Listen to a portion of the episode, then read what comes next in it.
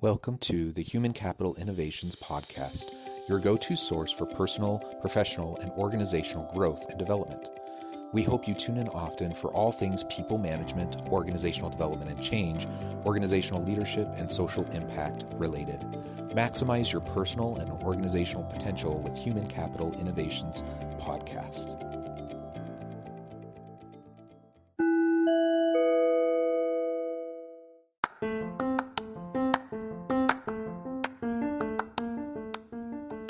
Welcome to the Human Capital Innovations Podcast. In this HCI podcast episode, I talk with Robert Dilenschneider about his new book, Nailing It How History's Awesome 20 Somethings Got It Together.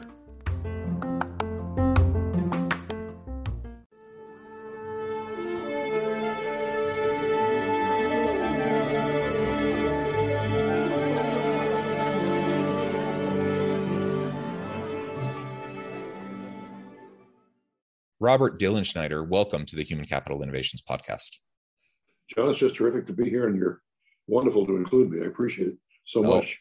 Well, it's a pleasure to have you. Thank you so much for taking time out of your busy schedule to join me and share your insights with me and my listeners today. Today, we're going to be focusing on your recent book, Nailing It how history's awesome 20 somethings got it together and i find the premise of the book super interesting uh, you'll unpack that for us here in just a minute but really there there the, the the history of the world is made up of all sorts of interesting people doing all sorts of interesting things.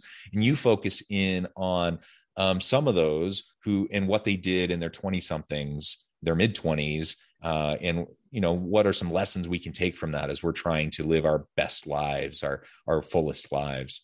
As we get started i wanted to share Bob's bio with everybody. Bob Dilenschneider, founder and CEO of the Dilenschneider Group, is one of the world's foremost communication gurus and leadership coaches.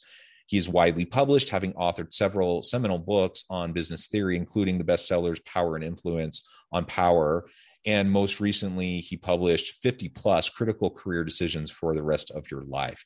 He has counseled major corporations and professional groups around the globe and is frequently called upon by the media to provide commentary and strategic public relations insights on major news stories.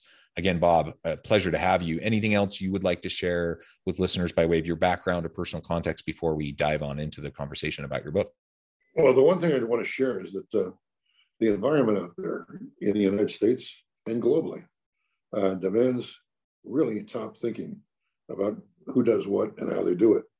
And I try to throw myself into that and help people along the way so they don't make mistakes because an awful lot of people make an awful lot of mistakes. And once you make the mistake, you really pay for it. So I work very closely with people up front on how they should handle themselves. Actually, even what words they should use. There's a major bank that uh, its CEO, its chairman resigned yesterday. There's a huge bank, and uh, the CEO called me, and he said, "What do you think I should do? What do you think I should do?" And I said, "Well, you don't have to be public right now." And I heard a huge gasp of relief on his on his, his part. And now he does have to be public later this week, but yesterday was not the time to do it. So it's just a smart, small thing. His people were urging him get out there, tell the bank story, do this, do that. I said, that's the worst thing you can do right now because everybody is going to be focusing on the guy who left and why he left. And if your name is associated with that, that's not going to be a good thing. Small yeah. example. Yeah, yeah, excellent. So tell us uh, a little bit about why you wrote the book Nailing It. Uh, what was the impetus for that? You've written so many things over the years and you've had a huge impact. So why this one? Why now? Felt strongly that uh, the United States, in particular, but the world too, but the United States in particular, needed a jump start. And uh, how would they get a jump start? Would they get it from people who are 60 or 70? I don't think so. Would they get it from people in their 30s or 40s who are stressed out because they want to achieve and build their homes? I don't think so. They'd get it from young people, people in their late teens, early 20s, so I wrote the book to try to give those people and those who advise those people a sense that you can do it. You can make your way and you can help an awful lot of people along the way. So uh, whether it's Coco Chanel, who literally was in, Montmartre in France and lived a pretty disgusting life. Until they later go on and become the head of a huge fashion company. You can't open a uh, fashion magazine today without seeing an ad for Chanel. Uh, or Helen Keller, who was literally deaf and couldn't uh, do anything.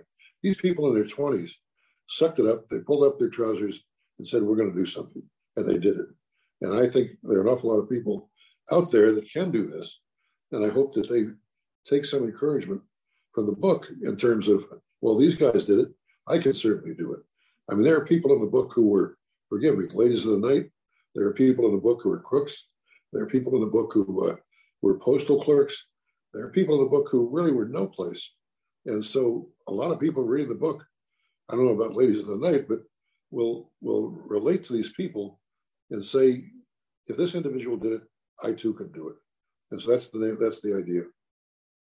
Yeah, yeah, I really like that. Both by way of modeling and encouragement, just to help people realize, yes, it is possible. Because in in today's world, there's a lot of cynicism.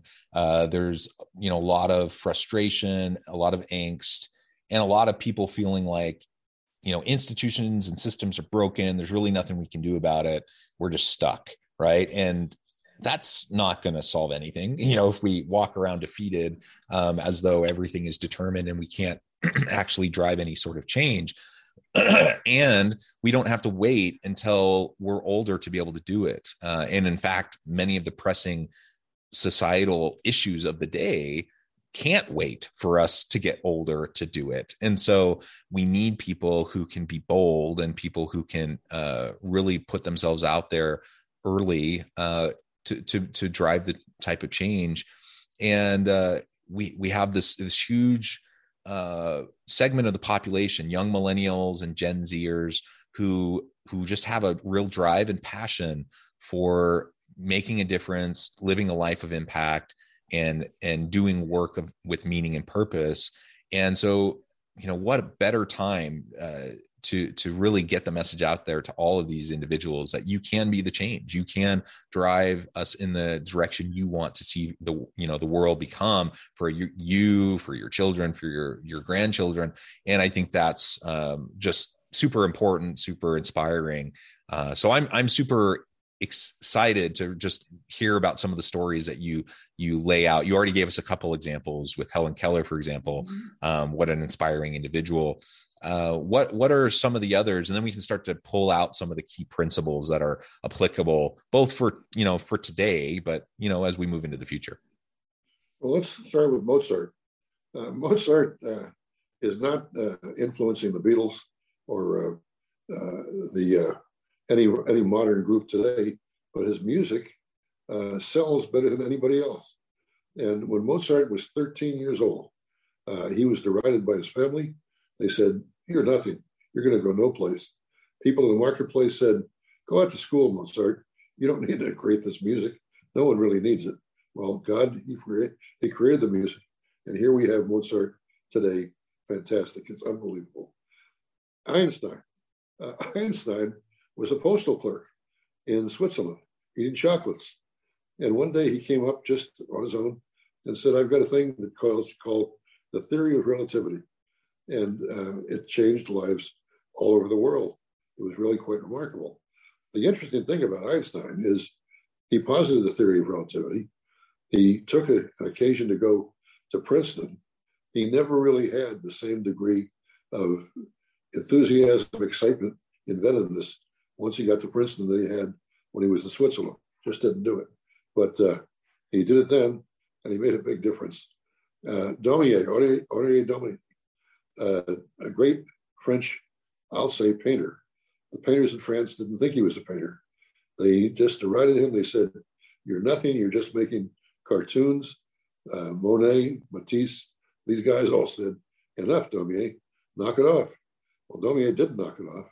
He got his stuff published in newspapers, magazines, and, and posters that went up in France, and he changed the nature of the French environment. Really quite a remarkable individual and that he did this. So the book is full of examples like that of people who looked within themselves, said, I've got a talent, I can apply my talent to a problem out there, or I see a problem, And I think I have enough attention to do something about it. And those people then did it. And God knows society is better off for it today. I'm very hopeful that uh, we get through this period we're in right now in the United States. I don't think we're having a great time. I'm very hopeful we can somehow overcome what we're dealing with and take the country forward. Uh, we should do that. After the uh, World War II, the country really started to accelerate. And then after Korea, the country really took off. And in the 1960s, late 60s, 70s, and 80s, this country was the place to be. It slipped a little bit. I'm, I'm sorry to say, sad to say. Honestly, I don't think it should have slipped. I think the same, same kind of people that made the future what it was are still around. And I think we need to find a way to embolden them, to give them a shot at the future. If we do that, the country and the environment is going to be just terrific.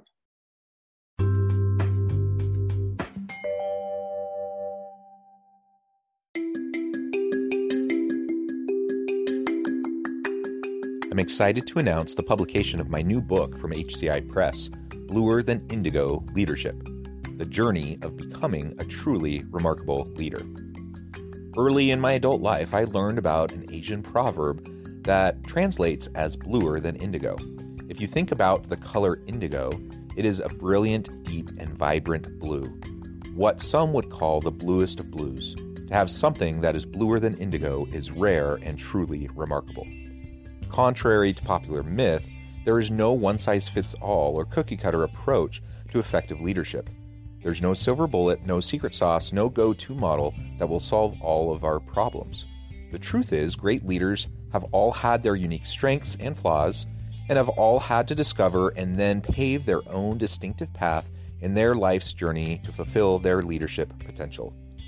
Bluer Than Indigo Leadership will help you discover your own path and explore those ordinary, everyday actions that will help you respond to an uncertain future and produce extraordinary results for individuals, teams, and organizations.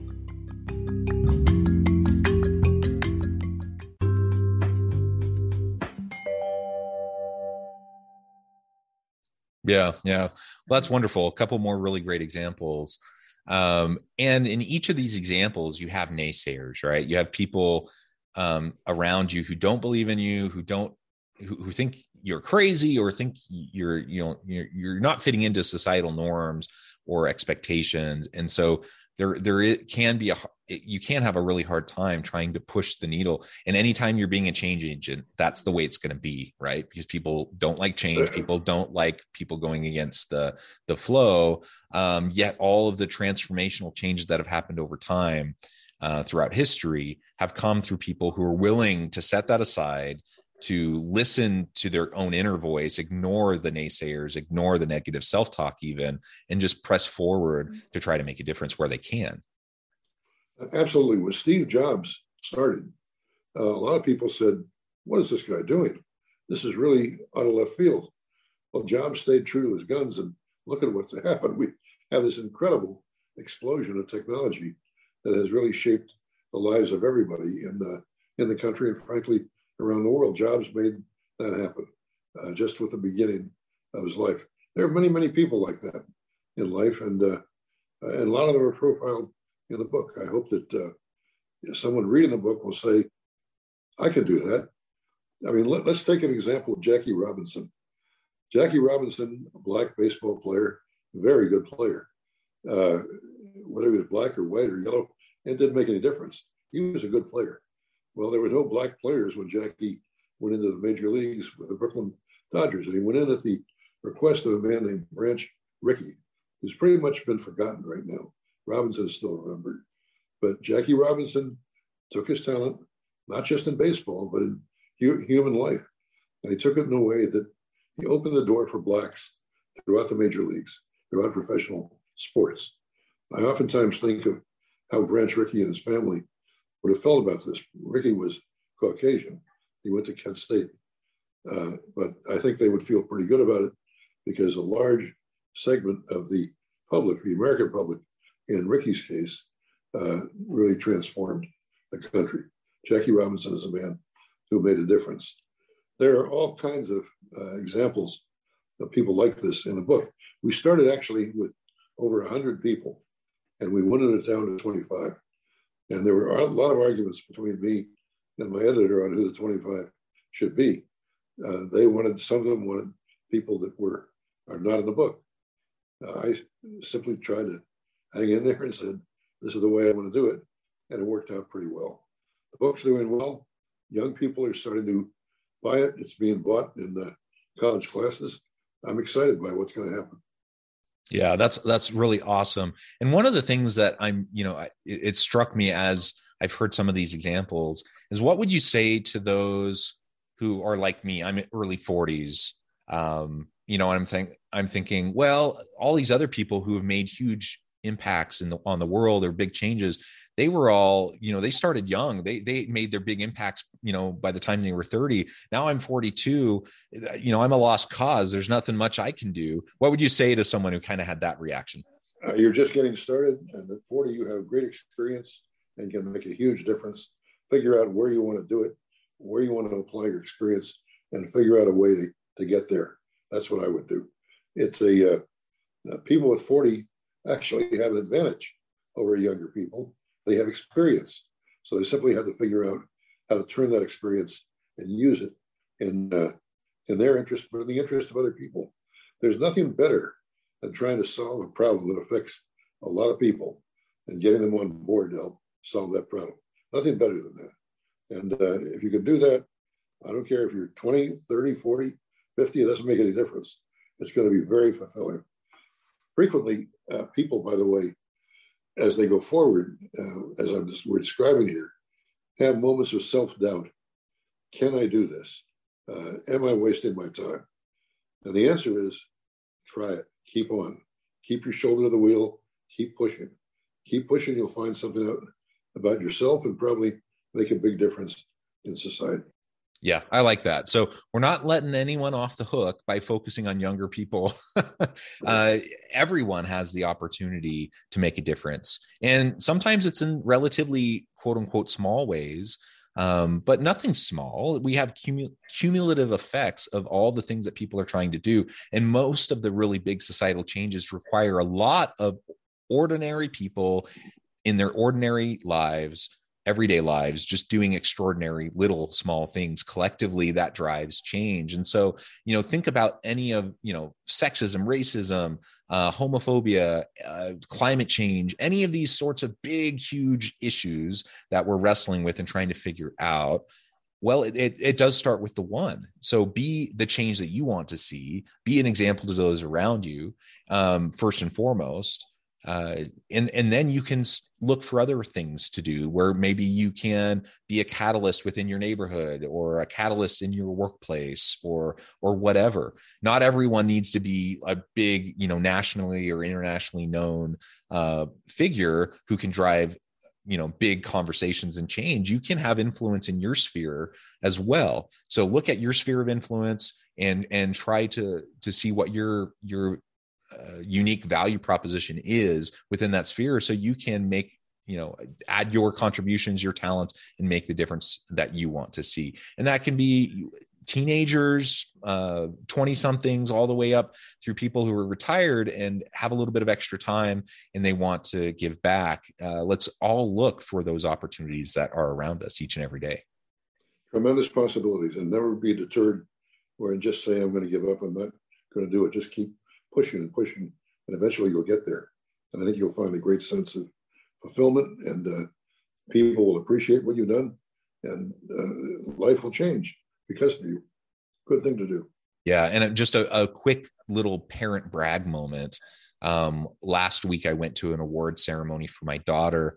Uh, she's 14, and for some of you who are parents of, of, children in K through 12 system, you may know about Reflections. It's a it's a big national uh, program, arts and humanities. And um, my daughter wrote a poem, and she unbeknownst to us, she'd submitted this poem and she'd gone through several rungs. So we were at a, a regional um, recognition night where she found out she's moving on to the state level uh, for this poem she wrote. And this poem was all, she's 14, mind you. She, this poem was all about how she um, is a little embarrassed about not standing up for those around her and not being a bigger voice for change and how she's going to you know try to correct that and make a difference where she can. And i'm like oh my gosh i'm that that's so amazing. I wasn't thinking about these things when i was 14 years old.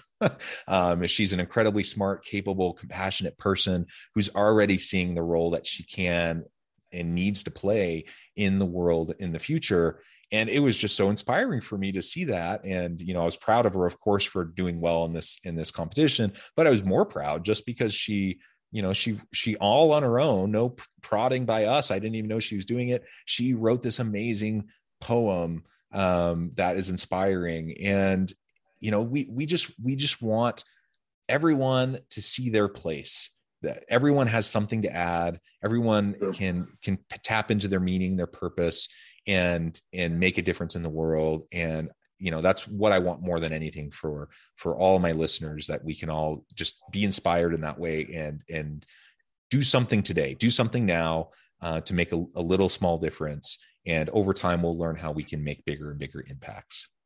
That's exactly the way it should work. And everybody out there listening to this podcast all your listeners should say to themselves what small thing can i do today? What do i have experience doing that can change positively life around me. A lot of, a lot of people can do that. Robert, it has been a real pleasure talking with you today. The time has flown by, and I'm going to have to let you go in here in a few minutes. But before we close, I just want to give you a chance to share with listeners how they can get connected with you, find out more about your work, more about your books, and then give us a final word on the topic for today. Well, of course, we have a website if you want to go to it at dilenschneider.com. Uh, you can find things out there. I've written 18 books, so uh, three of them have been bestsellers. Uh, it's tough getting a bestseller out there, by the way, but uh, but 18 books. I'm hopeful nailing it will be a bestseller. What encouraged me about nailing it was to say that young people can do something. Young people can make change. We need change in the world. We need a whole different way of thinking, a whole new paradigm. We're not going to do negative things. We're not going to defund the police or do stupid things like that but we are going to make a difference. And here are ways we can make the difference. And those are the stories that are part of Nailing It. Uh, the book can be bought, obviously, through Amazon and the local bookstores. But uh, if you want to get in touch with me, please don't hesitate to just Google up and give me a call. I'd be more than happy to talk with you. Wonderful. Thank you, Bob. It's been a pleasure. I encourage listeners to reach out, get connected, find out more about what Bob can do for you. Check out the books. And as always, I hope everyone can stay healthy and safe that you can find meaning and purpose at work each and every day. And I hope you all have a great week.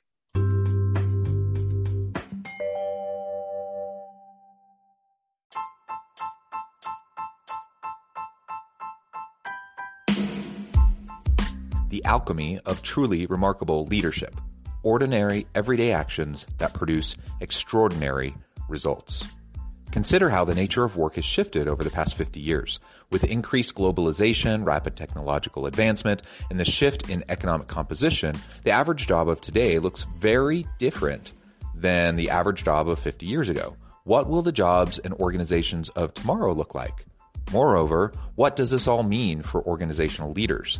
What are the core competencies and capabilities of organizations and their leadership that are prepared for continued disruption and geopolitical and socioeconomic shifts?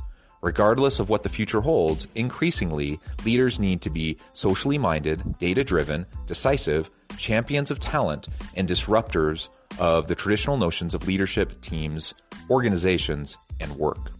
The alchemy of truly remarkable leadership will help you to explore your own leadership competencies and capabilities and consider ways to apply and implement them into your workplace and personal life.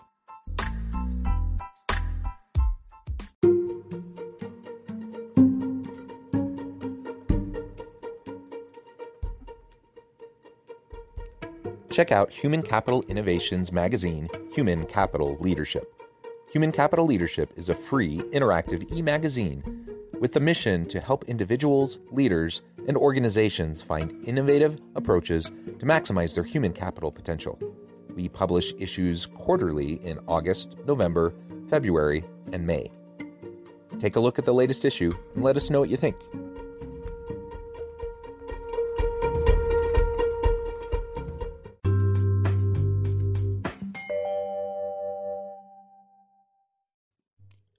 Thanks again for joining us for this episode of the Human Capital Innovations Podcast. I hope you stay healthy and safe and that you have a great week.